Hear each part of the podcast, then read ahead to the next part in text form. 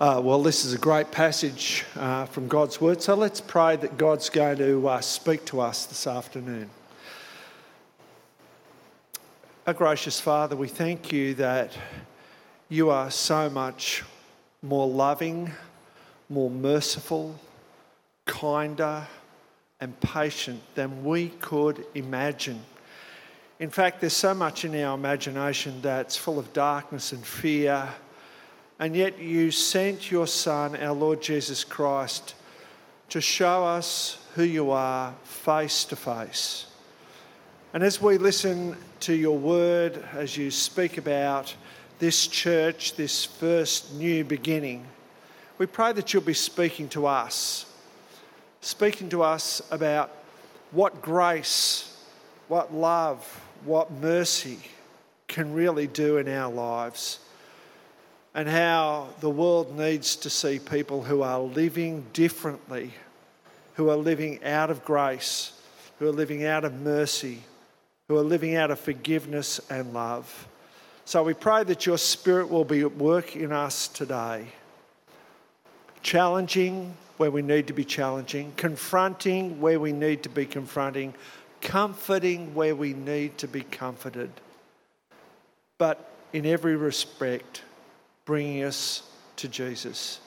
We pray this for his sake. Amen. So, uh, we uh, have been up here this weekend to do something for you in terms of helping you articulate the beginning of the process of mission, vision, and values. I should say that it's not only Kathy and myself, it's also Andrew and it's also Vicky who came up here to help out as well. So here's a question as to a church that's wrestling with, uh, after seven years of existence, so how do we articulate what we should be on about?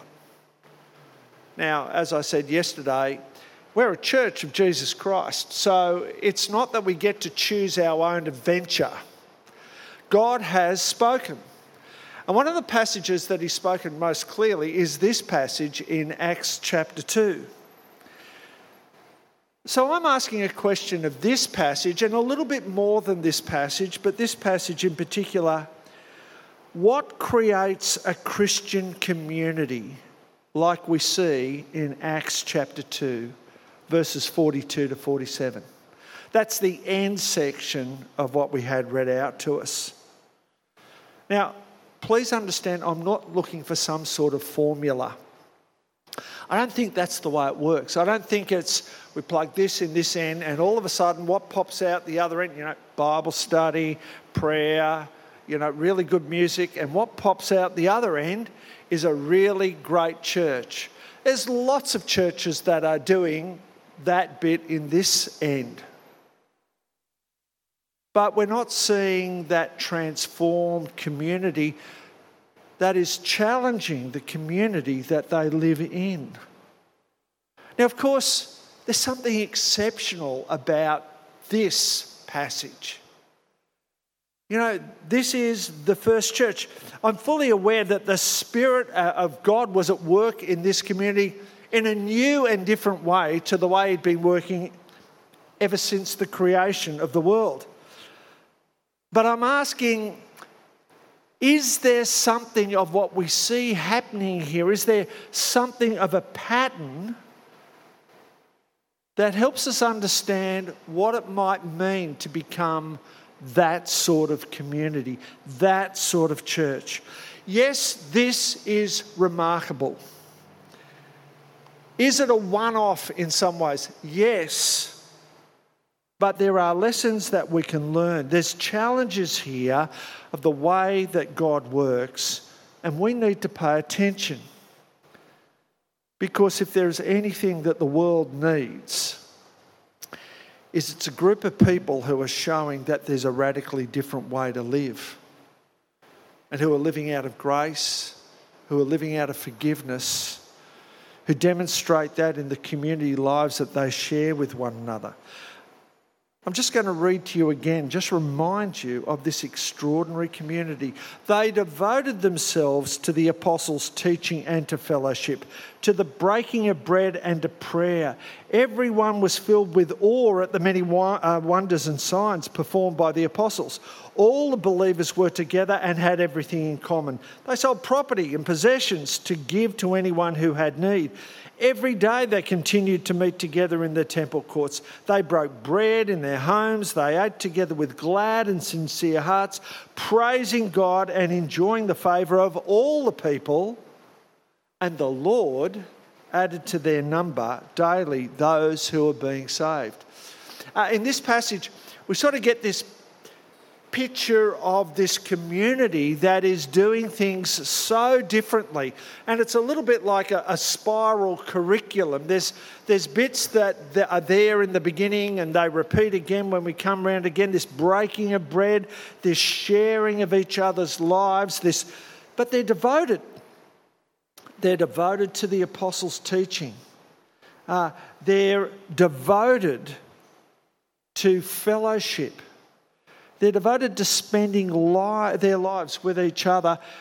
And instead of having a sense of there is not enough resources in the world, there, we don't have enough resources, almost a sense of scarcity as they've experienced the overflowing fullness of God, uh, there is an overflowing fullness of God that they're sharing with each other. At what they have received, they're actually demonstrating to each other. So, again, my question is how does a community like this come about? Yes, God. Yes, the Holy Spirit.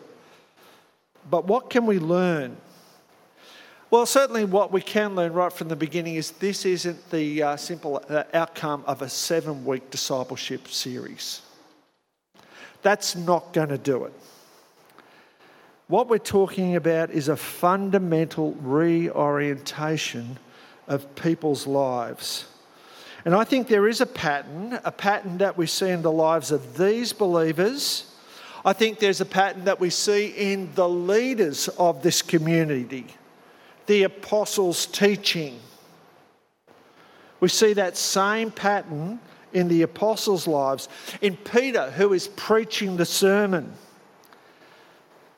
And it's a pattern that we also see in the life of Saul, who went from persecuting this church to become a preacher, a promoter of not only the gospel but of the Jesus Christ and his people that he persecuted.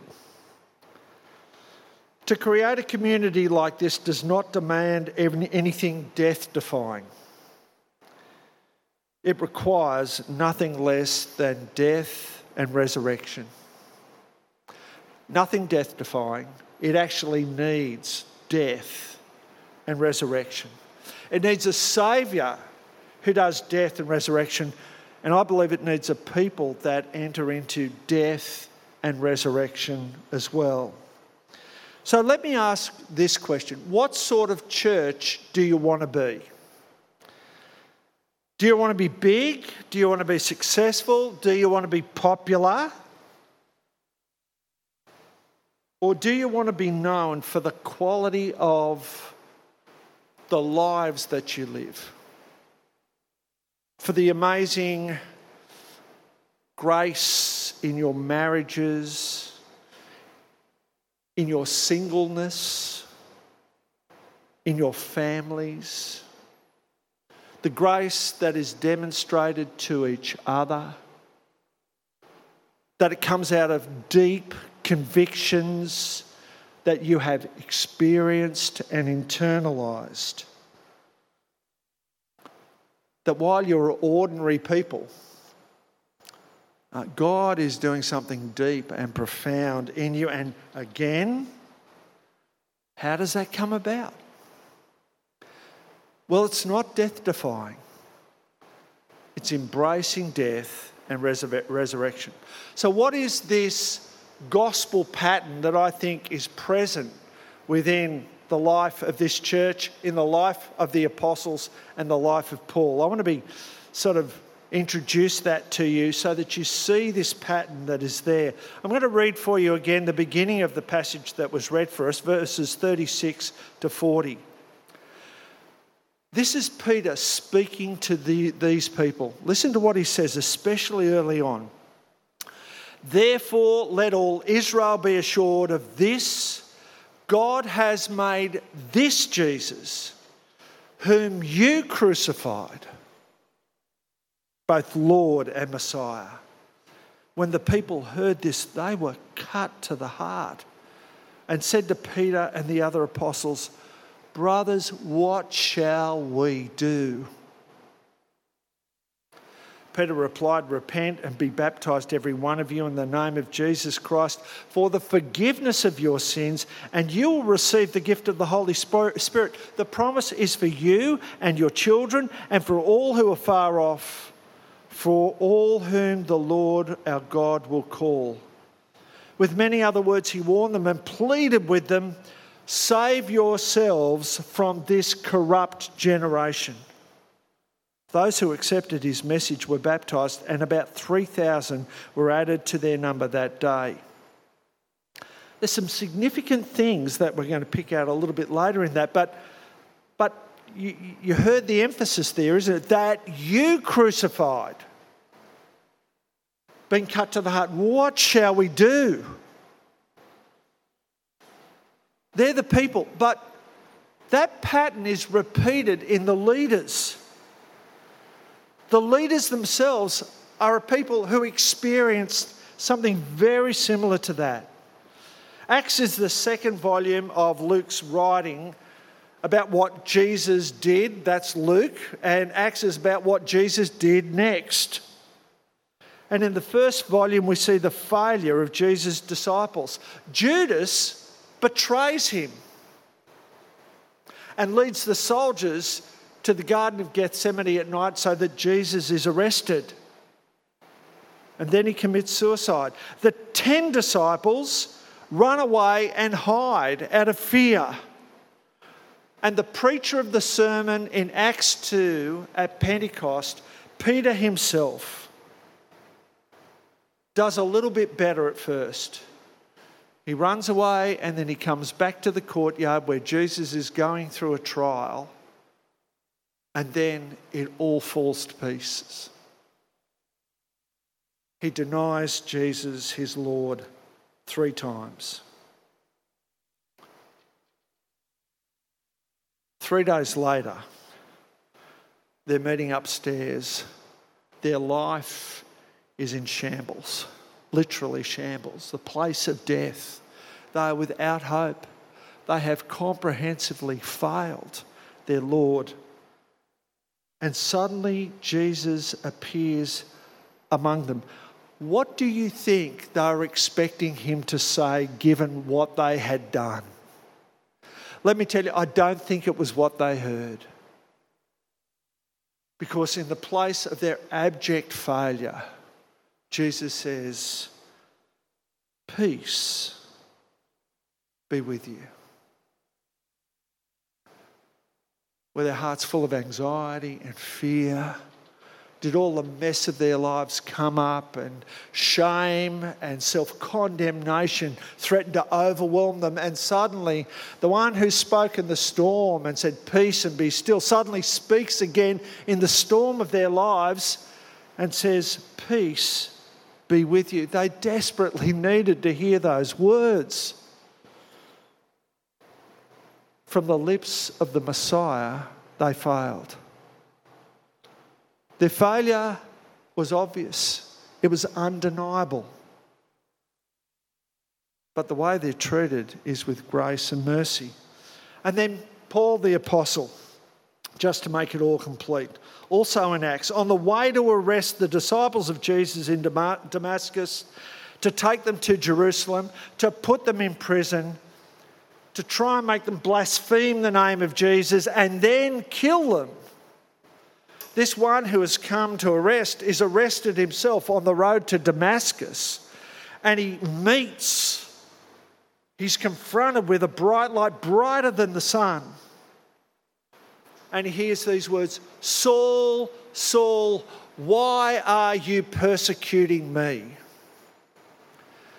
It's just got to go downhill from there, doesn't it? Who are you, Lord? I think he's got an idea. It is Jesus whom you are persecuting. Paul, who had such a commitment to a personal integrity and fulfilling all the law, has found that fulfilling the law has actually brought him to the point where he's persecuting the Lord of glory.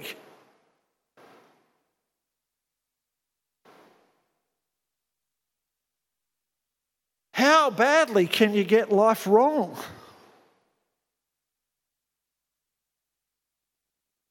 Paul found that his zeal to be an obedient Jew was not enough. And this Lord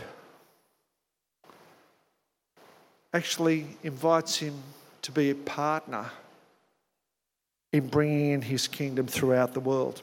What's the pattern? Transformation comes out of acknowledged failure transformation of our lives comes out of an undeniable acceptance of how sin has worked in our lives. That undeniable realization that we are guilty and worthy of judgment, but the one we have offended is the one who forgives and calls us to a new life. This is not a complex message. It's a hard one. It's hard because it says something deeply about ourselves that we keep on trying to present a different picture to everybody else. And sometimes that's particularly what goes on in church. what about now? Uh, Michael Card, again, he's, a, he's maybe a Christian singer of another age. So uh, somebody who, uh, who I love. He's, he's writing some books now, not just songs. He's written a book called Inexpressible. Um, and he explores in this book just one Hebrew word.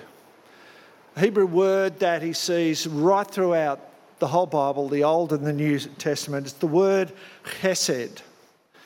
The book is called Inexpressible because that word, that single word, is translated in so many different words because it's a word that is so full of meaning. It's so much bigger than just one word. In fact, it normally takes a couple of words that translators use to actually bring it into English. It's not just kindness, it's loving kindness. It's covenant faithfulness, it's loving faithfulness. And normally you'll be able to pick if that word is there in the Hebrews because there's normally a one, two, or three words grace and truth that's used to try and uh, uh, make sense of it and bring out something of its fullness. But Michael Card says this is, goes some way to defining what this word chesed means. Hesed is when the person from whom I have the right to expect nothing gives me everything.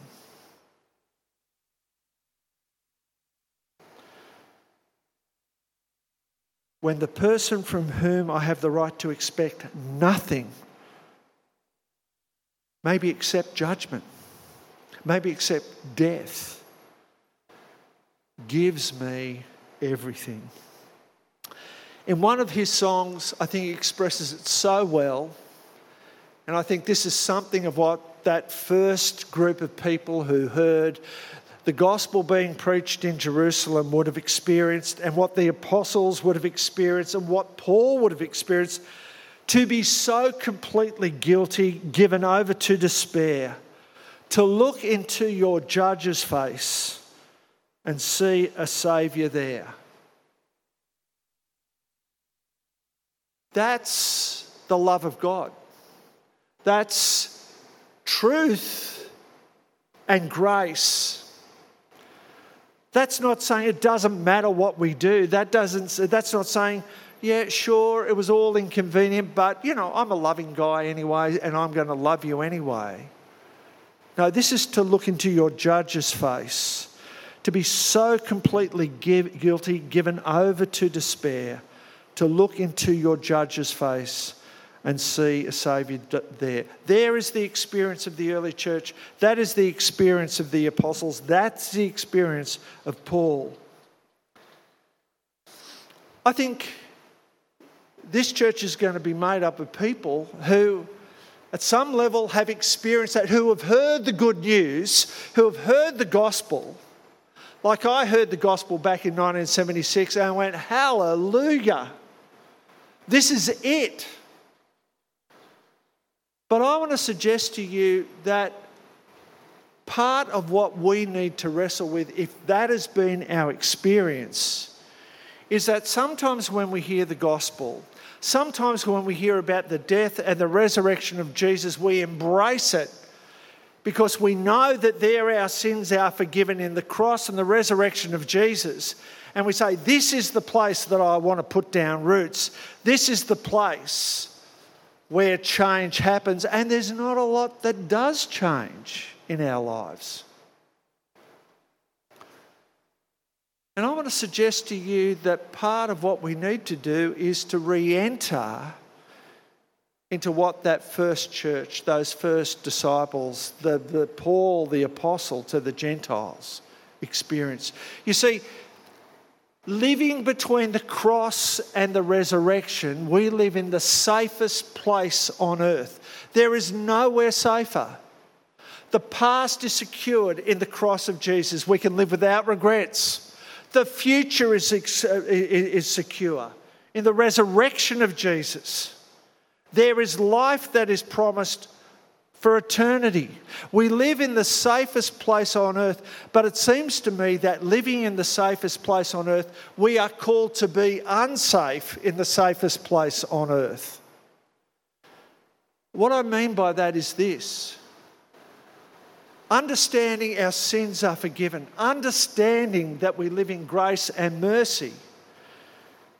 There is an invitation to live unsafe lives as in the present we explore how sin has shaped our lives, how shame has shaped our lives, how fear has shaped our lives, how sin has impacted our marriages, our singleness, our parenting, our work. And to do that in the presence of other people who have experienced grace whose own hearts have been cut. And to actually become a transforming community, to be unsafe in the place of ultimate safety. That's how we become a church like Acts 2. We actually need to be cut to the heart again. And it doesn't matter how long you've been a Christian, it doesn't matter whether you've been a Christian for two years, two weeks, two months, or something like, I think I worked out what's being converted in 76 was, but I've forgotten it, which is a part of old age as well. So it's lots. How do you do that now? Well, I want to tell you a little bit about myself. Uh, Jono told me he was going to interview me, but I'm going to tell you a little bit about myself now. I've been a Christian since 1976. Um, and when I was 14, I was sexually abused. And last year, towards the end, it felt like God was saying, It's time to deal with this. I had some pretty good help. Uh, and part of the help was learning to not bear inappropriate shame and responsibility for what had been done to me. Uh, it involved difficult things like writing a survivor impact statement. It actually involved uh, learning to forgive the person who did it. They're dead, they died years ago. But actually, releasing releasing myself um, from having to punish them in some way. That was difficult. But then this was really difficult. I also was set the task to owning up to the ways that I had responded to that event, to that shame, to that thing that was done to me.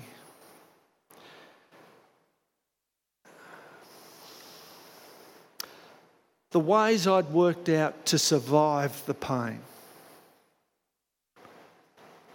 The ways I worked out to try and make, myself feel better, to soothe myself in ways that would somehow push the pain away for a little bit longer.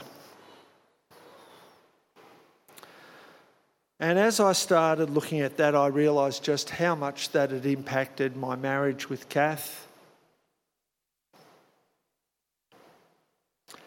How much it's impacted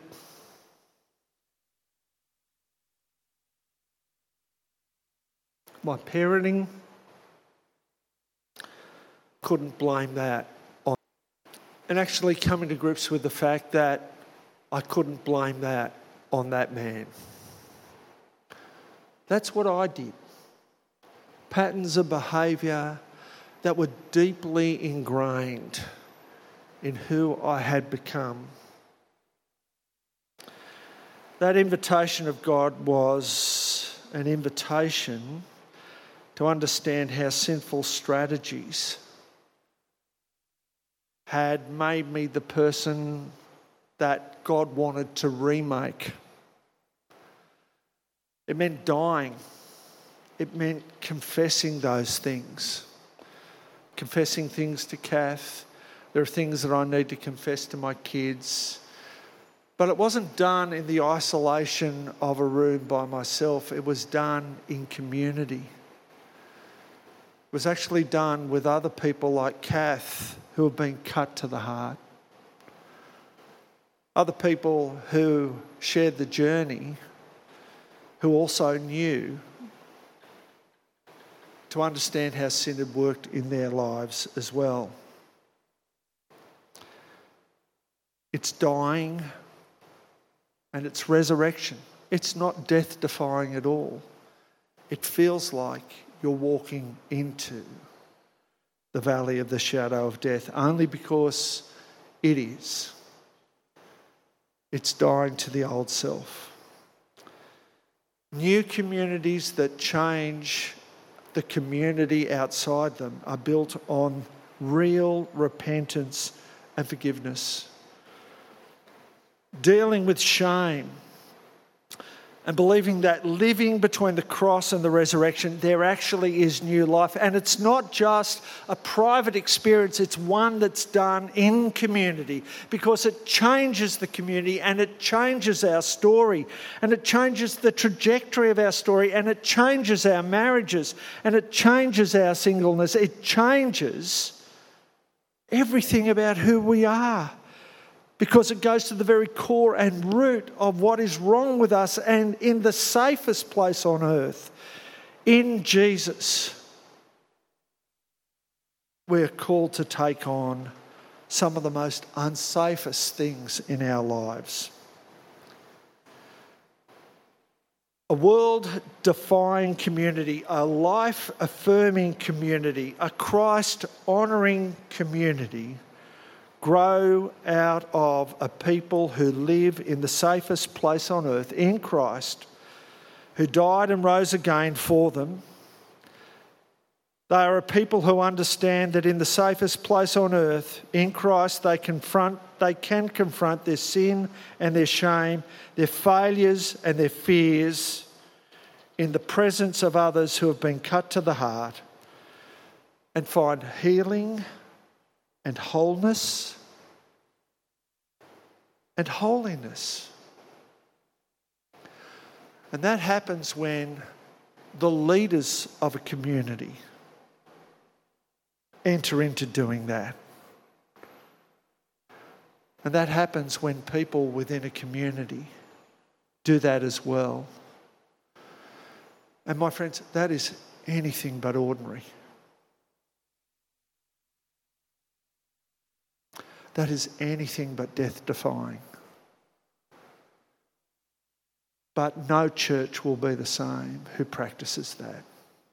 Let's pray. Lord Jesus, you are the embodiment of Hesed, of grace and truth. You are our judge, and yet you are our Saviour. Uh, you are the one in whom we find life and forgiveness and joy and delight. And you invite us into a deeper experience of that.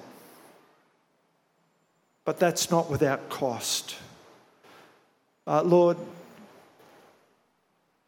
if it will bring more glory to you and a greater clarity of you in our life, take us to places where we have shut and bolted the door. Please take us to places where, because of the safeness of your love, we can be unsafe. And may we find brothers and sisters in Christ that we can do that with and become a people who continue to be transformed, who are not just waiting for your return, but begin to see the transformation that will be complete in the new heavens and the new earth. We ask this for your sake. Amen.